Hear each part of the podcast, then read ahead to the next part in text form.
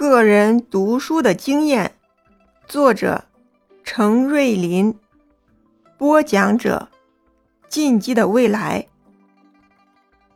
我生在一个很闭塞的乡下地方，读书生活是六岁开始的。我从六岁起受私塾教育，直到十六岁才进中学。我在经、史、子的中间。整整的混了十年，就这对联师傅也练习过不少的日子。我的先生便是我们父亲，是一个乡下地方颇有声名的秀才。父母教儿子是要一锄头便掘一个坑的。我幼年时所受的教育的严格，也就可想而知。我在十三岁时考进了本县所立的中学。刚刚住到两个月，父亲来城检查我的功课，认为太松懈了，立刻逼着我把铺盖卷起，一同回去。又过了三年，才让我去住府立的一个中学。刚到这个中学里面，教员和监学校长。都夸赞我的文章，我很有点骄矜自喜。似是数学根底不行，英文完全没有学过，这两个重担子一起加到头上来，真是辛酸辣苦四味俱全。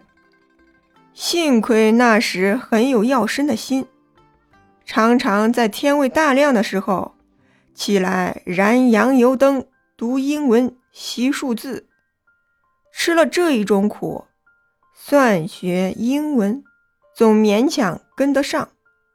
住了一年半，参加一个极无聊的风潮，被学校开除了，便转到省里的一个中学来。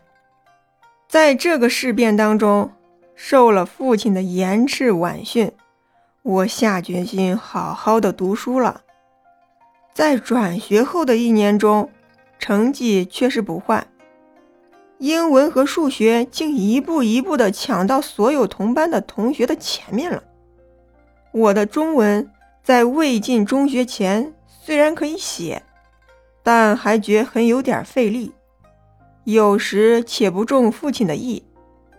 等到进了省里的中学以后，眼界渐阔。忽然间，心如灵犀一点通，可以放笔为文，头头是道。直到这个时候，父亲才不再从信里寄题目来，限我多少天内做好文章寄回去。可是从这个时候起，我渐渐不佩服线装书了，我反对线装书了。每到假期回去。常常和父亲辩难，五经四书的价值，古圣古贤的价值。父亲说不过，便带着笑意的说一声：“狡辩，我不同你说。我反对线装书，有反对诗词歌赋。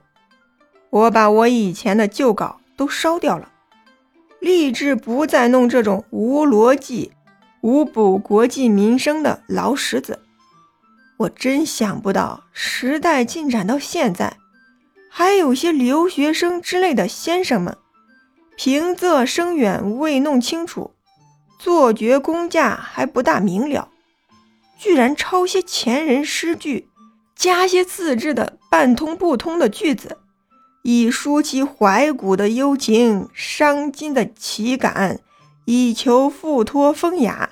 倾倒众生，